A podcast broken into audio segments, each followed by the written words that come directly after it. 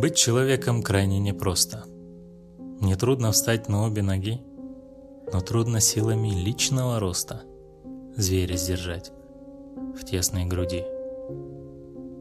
И быть человеком разительно нужно, особенно когда не хватает таких, о ком говорят и заслуженно, он жизни огонь несет, сохранив. Я пожелал каждому встретить как можно больше настоящих людей. И вслед признаться, истинно светил тот, кто зверя в себе нещадно сильней.